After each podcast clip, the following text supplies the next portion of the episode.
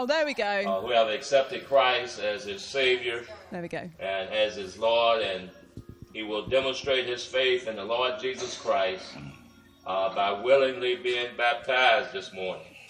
He's been waiting on this day a long time. and so, Jordan, upon the profession of your faith in the Lord Jesus Christ, I now baptize you in the name of the Father and of the Son and of the Holy Spirit.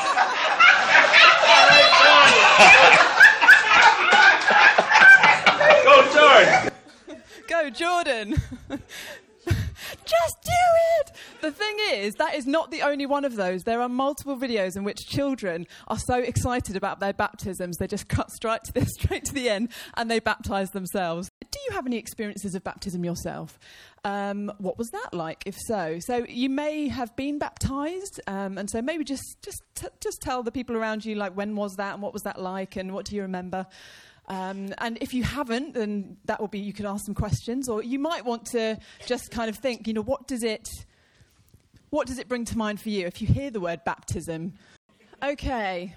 Uh, hopefully, in just starting to have some of those conversations, uh, you will. Oh, well, I heard some laughter, so I'm guessing that for some of you, baptism was funny, among other things. You might remember that actually on Youth Work Sunday last year, I read out an extract from my diary on about the day I got baptised, which is um, which you would think would be a very significant day to me, but I recorded it with as much um, seriousness as, as when I then went to Kingston straight afterwards with the boy I fancied to get a nice bag because I was 15.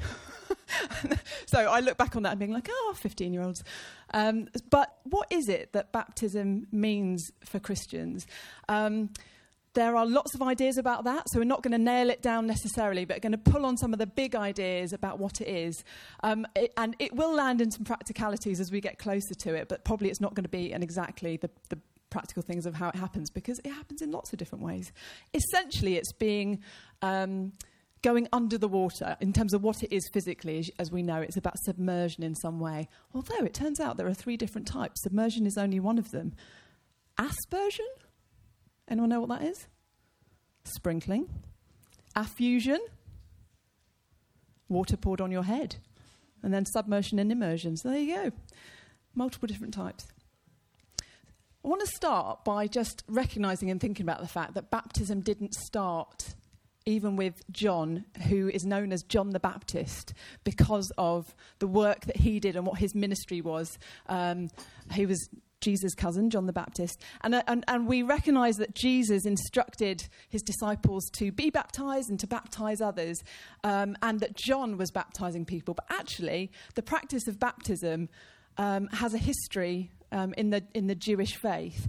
And has also is also resonant with themes around how God was interacting with His people.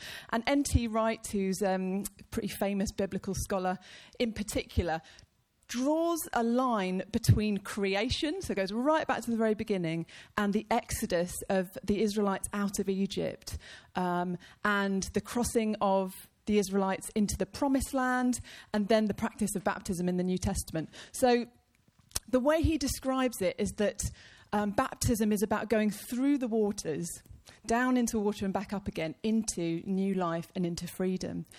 And what he, what he looks back to in this kind of account of what baptism is, is uh, the language in Genesis where um, God parts waters to separate out land from sea in that first creative act. Um, and he says that um, maybe is a little bit of a stretch, but it's a form of through the waters, creation, a new life is coming. And he then says, uh, Moses, who um, in God's power uh, leads the Israelites out of Egypt, um, they are being followed by the Egyptian army and they find themselves at the Red Sea. That Red Sea parts and they are led through the waters into freedom and into new life.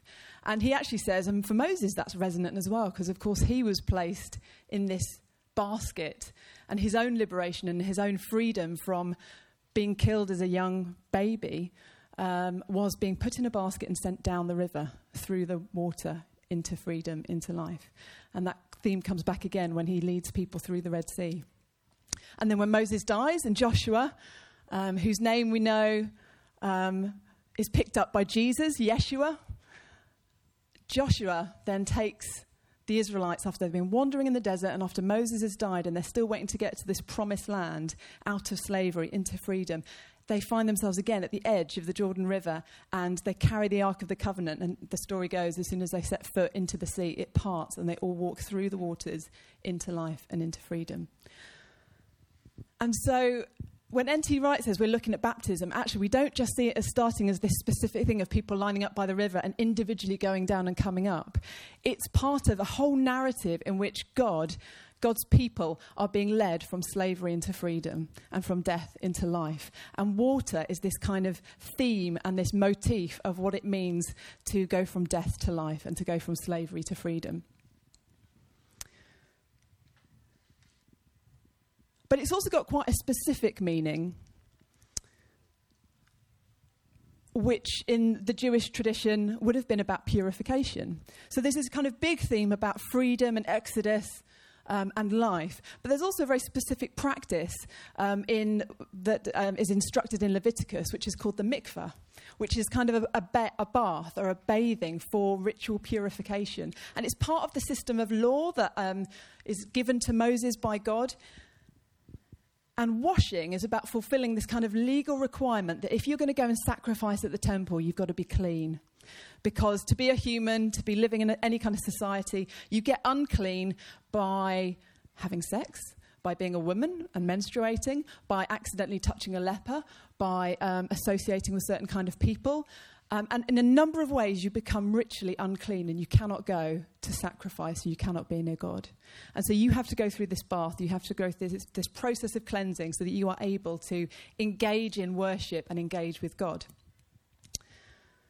And that tradition of like this mikveh is actually still, it's still recognized and it's still used. And so these kind of cleansing ceremonies that are about becoming ritually clean exist before John the Baptist kind of picks it up.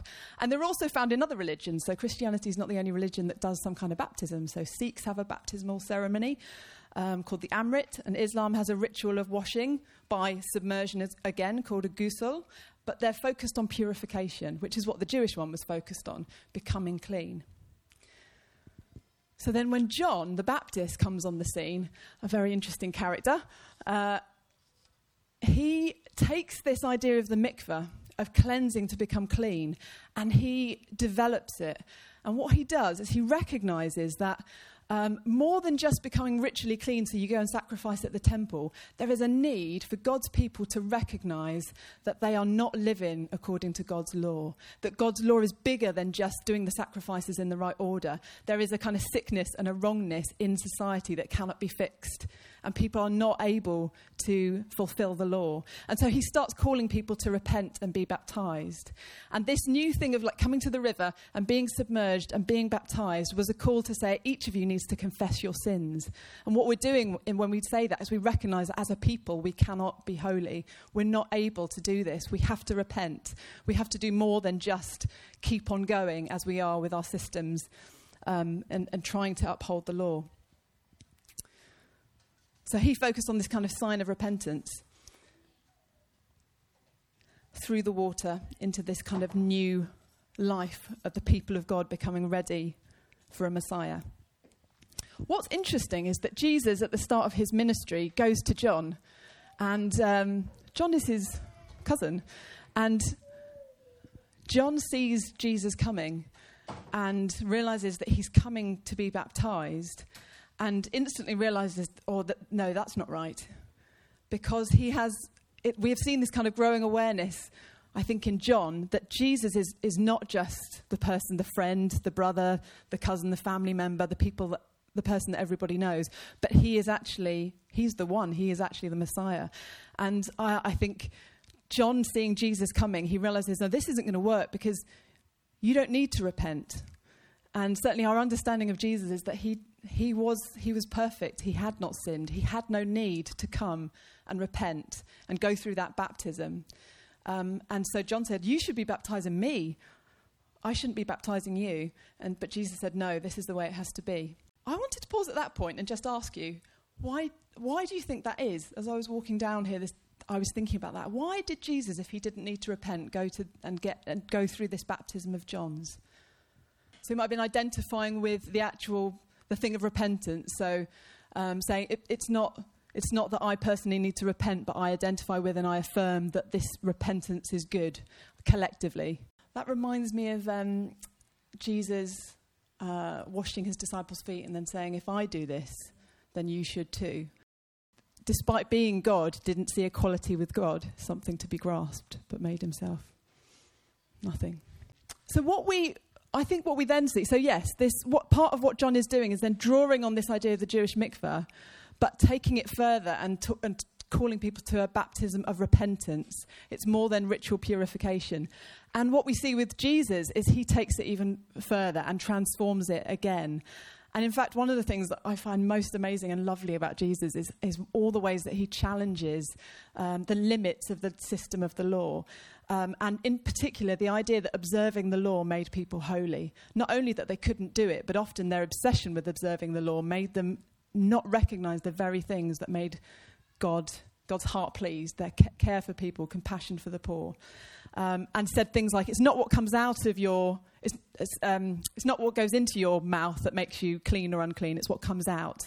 It's the words you say, it's the attitudes of your heart. Cleanliness and uncleanliness are no longer categories about what you've touched or who you've seen or what time of the month it is. It is now about the state of your spirit, your relationships with people, justice, mercy, and things like that. And in fact, went even further than that and actively drew the ritually unclean into his life, touching lepers the woman who was bleeding, who would have been ritually unclean for 12 years, he didn't even, you know, when he encountered her, she grabs hold of his cloak. He didn't even say, um, You're healed, but you're unclean, so go to the mikveh. Uh, he actually said, Your faith has healed you.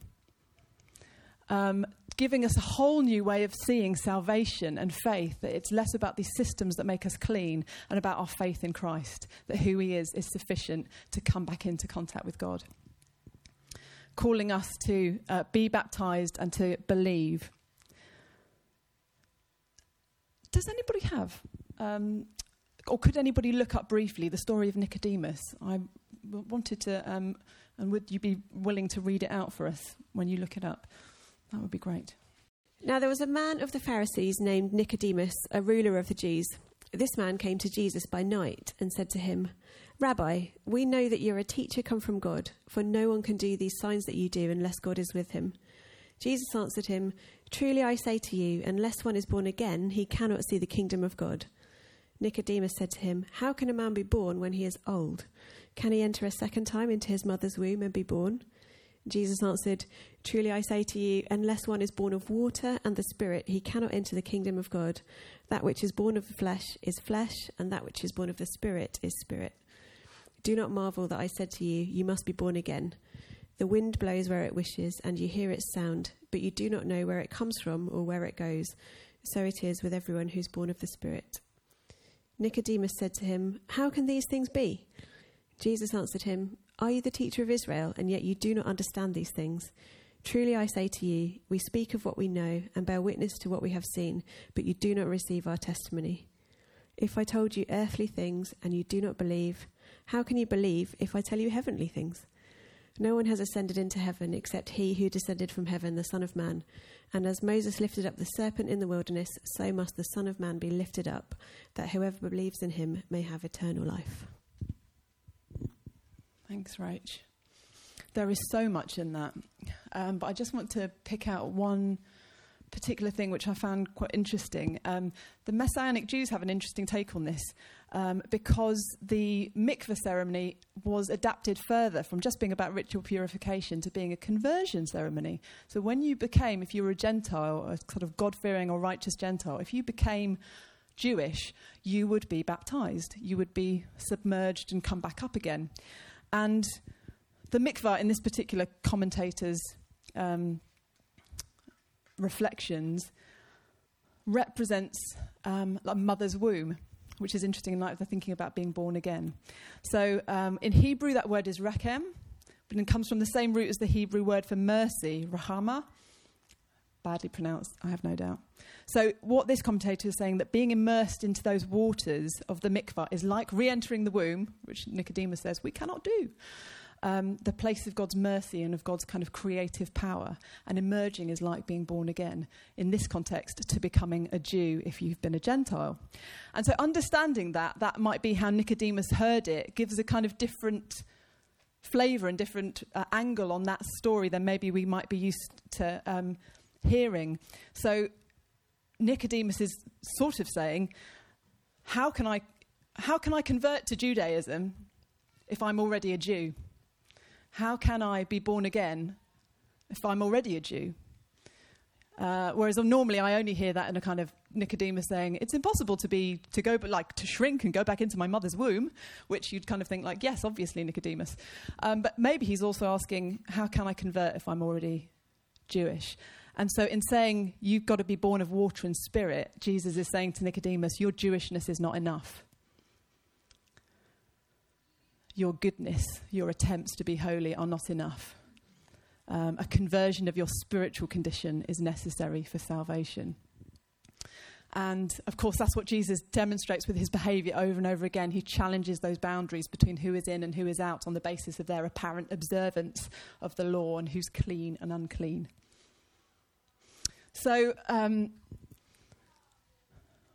again, what Paul does then when he reflects on um, Jesus' teachings about baptism and his ministry and the things he says and the things he, he does is, is do some amazing work theologically to draw the connections between what Jesus then goes on to do, which is to die and be resurrected, and this practice which has evolved.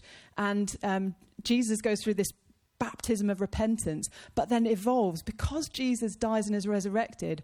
Paul then says, actually, when we are baptized, as Jesus showed us we should do and told us we should do, it's more than being like a richly purified, and it's not just saying that we are not good enough and we need to repent. We are actually identifying with, in some deeply mysterious way, the death and the resurrection of Jesus. It's to say that when you're baptized um, as a believer in Jesus, you somehow go through the same process. And through faith in Him, through grabbing hold of His cloak, that faith is sufficient to be brought back into contact with God. It doesn't matter if you're dirty or clean. You grab hold of His cloak, you trust Him, you believe in Him, and you are brought back into communion with Him. So, this is a really important scripture when we think about what baptism is in light of Jesus' death and resurrection. Don't you know that all of us who were baptized into Jesus Christ, into Christ Jesus, were baptized into his death? The symbolism being, although more than symbolism, when you go down into the water, it's like a form of death. We were therefore buried with him through baptism into death, in order that just as Christ was raised from the dead through the glory of the Father, we too may live a new life. For if we've been united with him in a death like his, we will certainly also be united with him in a resurrection like his. This is a mystery. Um, I imagine there are theologians who have lots of good ideas about exactly how all the different bits fit together in baptism, but I, I find it pretty incredible, and I, I think it's there's some element of this which is just deeply mysterious. But what Paul is saying is, in our baptism, it's not just as if we died and re- were resurrected. Um, he doesn't really hold back and he doesn't really hedge. He says, You died with Christ and you're resurrected with him, and that's your hope. That if anyone is in Christ, he's a new creation, she's a new creation. Part of the fact that that's a mystery is that we know that we, our faith is that we have been made new creations and yet we don't always feel like new creations. um, and that's part of, I think that's part of, for me, the feeling of like talking about baptism when it's been so long since I've been baptized, thinking, oh, for someone who's just become a Christian, um, I could imagine the feeling of baptism might be quite different to the feeling of um, continuing to live out your faith, um, sort of day in, day out, um, trusting and working out your salvation and trusting in that newness a lot of the time maybe that's something we could discuss more. We're going to talk more about um, the Holy Spirit later as well. And then finally, I just want to think a little bit about the idea of the Holy Spirit in this. So, like John, as you were saying, the Holy Spirit, the Father and the Son, sort of sudden in that in that moment of baptism appear, and the Holy Spirit is then referenced much more in relation to baptism. Um, So when John the Baptist is talking about Jesus, one of the things he says is, I baptize you with water, but he who is mightier than I is coming, talking about Jesus. The thong of whose sandals I'm not even worthy to untie. He will baptize you with the Holy Spirit and with fire.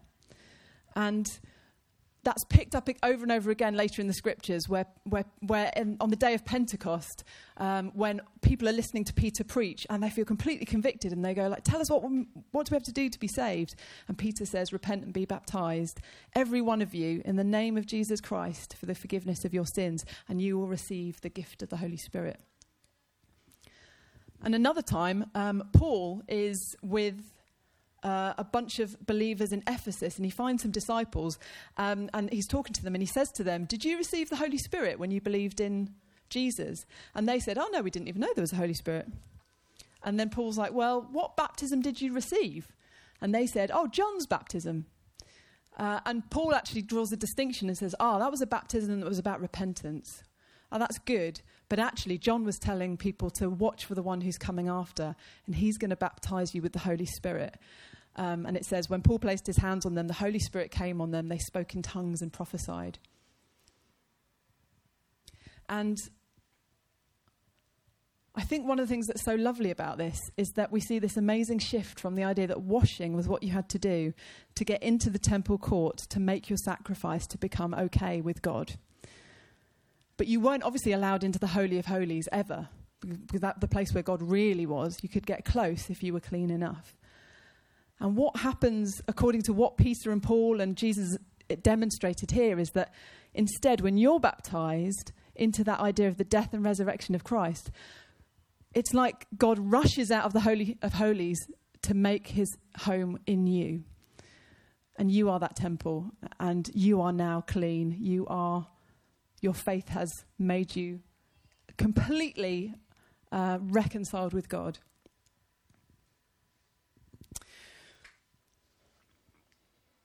Okay. Two other very brief things, and then we'll stop and maybe have another brief discussion.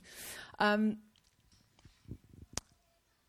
there are so many different ways to think about baptism, but just a couple of other things to flag is that um, baptism often happens very quickly after someone agrees to become a Christian. Sometimes it happens a lot later. Sometimes it doesn't happen at all, and it doesn't mean that you're not a believer or a follower if you haven't been baptized. Um, but it's something that Jesus did um, tell us to do, and it's something he showed us to do as well. And part of it is a public kind of de- declaration that you are following Christ, um, a commitment to follow and to be clothed with Christ, as this verse in Galatians says. But it's also a way of identifying that you're now part of the body of Christ and part of the church. So it says, We're all baptized by one spirit to form one body whether Jews or Gentiles, slaves or free, and we were all given the one spirit to drink. And so, part of what baptism also is, is that we become part of um, the body of Christ. So, from very early on, like Christian baptism has been seen as a, as a way of becoming part of the Christian family and associated with the idea of being born again. And at various points, what Paul then has to do is to remind people that actually you've got a responsibility once you've been baptized to make this real in your life. It is possible to be baptized and then turn your back on the whole thing because it's not as if some magic happens that takes you over and turns you into some super disciple. It's our job to carry on living out that, um, that choice that we have made. But he doesn't say that it doesn't matter or that it's not real. So, summarising some of that, um, actually, this thing goes quite far back. It's like got deep roots in the Jewish tradition, but it was sort of transformed by John the Baptist and then by Jesus again.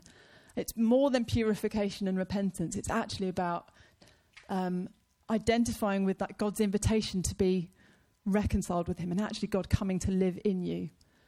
And it's also just something that you do to say, like, yeah, I'm going to join this thing. I'm going to be part of this body, and I'm going to do that sort of publicly as well, as a kind of um, it's, it's a reflection of that, that inner choice to follow. And just before I give you these questions, I'm going to read again this little bit from N.T. Wright because I think this is a really nice summary. The point is that the story which baptism tells is God's own story, from creation and covenant to new covenant and new creation, with Jesus in the middle of it and the Spirit brooding over it. In baptism, you are brought into that story to be an actor in the play which God is writing and producing. And once you're on stage, you're part of the action. You can get the lines wrong, you can do your best to spoil the play, but the story is moving forward, and it would be far better to understand where it's going and to learn your lines and join in the drama through the water to become part of God's purpose for the world.